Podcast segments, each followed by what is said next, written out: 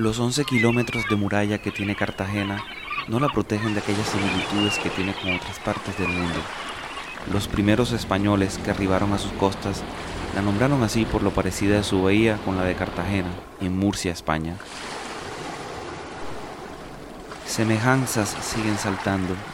La hilera de edificios de Boca Grande y Castillo Grande, tostándose al sol a diario, recuerda a Miami, en Estados Unidos. Las ya mencionadas murallas tienen fotocopias en Panamá y Puerto Rico. Hexemaní tiene a La Habana como una prima y en el centro histórico hay postales semejantes a callejuelas europeas.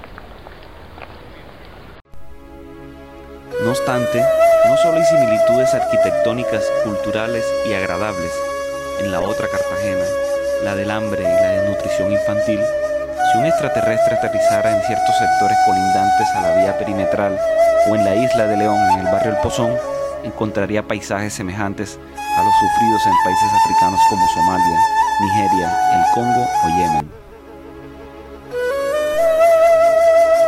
Así como en esos países hay niños en barrios de Cartagena con ciertas particularidades, cuerpos esqueléticos, costillas visibles, pieles resecas donde aterrizan las moscas y miradas tristes, el decálogo del hambre y la desnutrición, para el doctor Henry Vergara, uno de los pediatras más reconocidos de la ciudad, el panorama es desolador.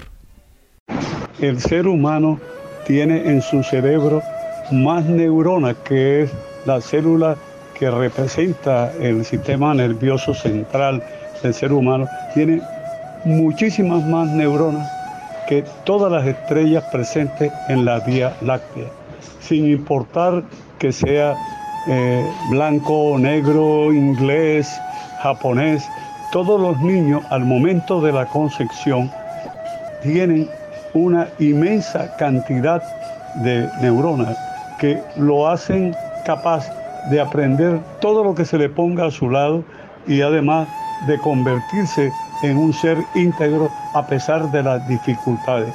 Pero si a este muchachito que está en el vientre de su madre y que nace eh, rodeado de, atenciones de su leche materna, de los cuidados adecuados, de una medicina oportuna, eh, de una educación de quilate, ese niño llegará hasta donde le alcancen sus alas. Más allá de la triste radiografía que comenta el doctor Vergara, hay dos rasgos igual de llamativos como característicos ya sea por ignorancia o por conmoción, a muchos cartageneros les llama la atención y se preguntan, ¿por qué si viven en medio de la miseria y el hambre hay niños barrigones y rubios? Es importante señalar que al momento del nacimiento ya el ser humano tiene el 60-70% del desarrollo neuronal. Y cuando el muchachito alcanza los seis años, tiene el 100% de su, de su desarrollo neurológico. Es entonces en ese periodo del embarazo y el parto, el nacimiento del niño y los seis años, el periodo más importante que pueda tener el ser humano, porque ahí es donde germina la inteligencia, eh, las cualidades, la, capacidad de resolver problemas, la capacidad de aprender tanto lo bueno como lo malo. Entonces es muy, pero muy importante que la educación junto con la calidad alimenticia y el hábitat de estos niños sean los mejores. La realidad de Cartagena es que con más de un millón de habitantes, el 75% viven en condiciones de pobreza o de miseria. Y que además de esto hay 75 a 80 mil tuburios que recorren la parte más pobre de la ciudad. En esos lugares viven o sobreviven familias que no están en condiciones de darle a sus hijos ni la mejor alimentación ni mucho menos la mejor educación. Yo no sé, pero tengo la sospecha que eh, el, desdén de, la, de las administraciones para no mejorar la calidad de vida de la mayoría de estos cartageneros de nacimiento o, de, o por adopción. Es una estrategia, repito, para tenerlos siempre, siempre comiendo en la palma de las manos, porque se sabe que los seres humanos que no se desarrollan adecuadamente, que su cerebro, sus neuronas no, se, no le propician la, maduración necesaria, van a ser individuos que no van a progresar escolarmente, venderán sus votos, venderán la, la democracia, venderán todo lo que se le pone de por medio, prostituirán a sus hijos y a sus hijas, en fin, que eh, el, el desarrollo neurológico e intelectual de estos niños cartageneros, a quienes les roban inclusive el, plan de alimentación escolar, uno sabe que esto va a ser cada día peor a menos que ocurra un milagro. Así como la desnutrición acaba con las neuronas y si las neuronas eh, no funcionan, pues el sistema nervioso, la inteligencia, la educación son un fracaso. Asimismo, la desnutrición cuando es severa, moderada o severa, produce despigmentación de la piel, despigmentación del cabello. Entonces ve uno a estos niños que son morenos casi siempre, con el pelo rubio. Pero ese pelo rubio lo que significa es una muy grave desnutrición. Y le voy a decir otra cosa. Cuando están barrigones, eh, es porque son millonarios de lombrices, como dice la canción, y porque además, además, ya el daño está hecho.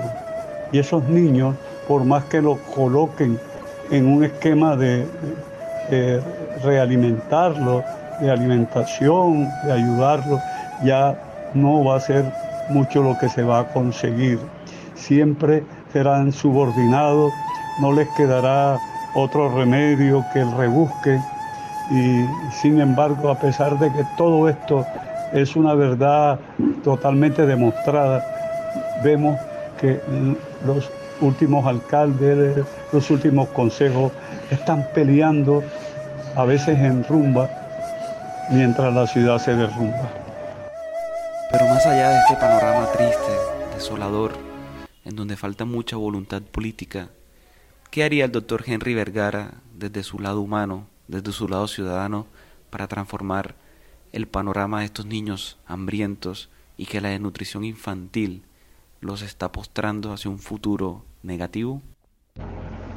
Y si algún día yo llego a ser alcalde, que no lo voy a hacer porque yo no soy político ni está dentro de, mi, de, mis ideales, eh, que como decía un, maestro en la Facultad de Medicina, si no sabes de decir mentira, no te metas a político.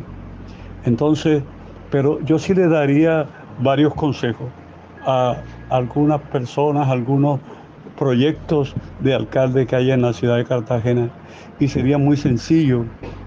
Utilice ese tiempo con todo el interés, con todo el entusiasmo pero también con toda la honradez, sabiendo que cada uno de esos centavos que van destinados al desarrollo de la ciudad y sobre todo a los niños son sagrados.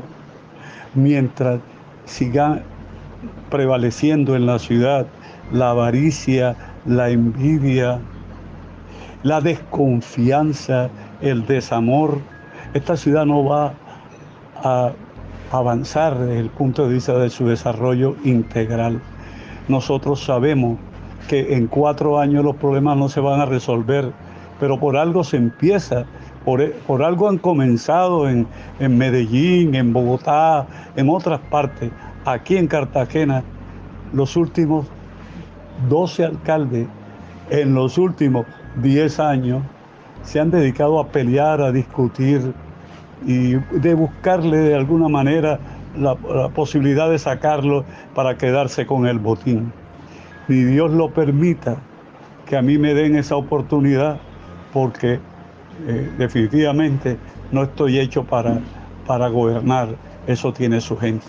Pero sí, aquí en Cartagena existen muchas personas que estarían dispuestas a sacar adelante la ciudad que tiene entre sus peores plagas nada menos que la prostitución infantil, aún con sus dientecitos de leche. En los minutos que duró este relato, en el que más de uno conoció la relación entre desnutrición, cabellos rubios y barrigas hinchadas, hay centenares de niños hambrientos en las calles de Cartagena que claman por una solución. Tal vez no griten porque les falta la suficiente energía, pero sí llaman a que todos los actores, públicos y privados, con la potestad de transformar sus realidades, tengan la voluntad de hacerlo de inmediato.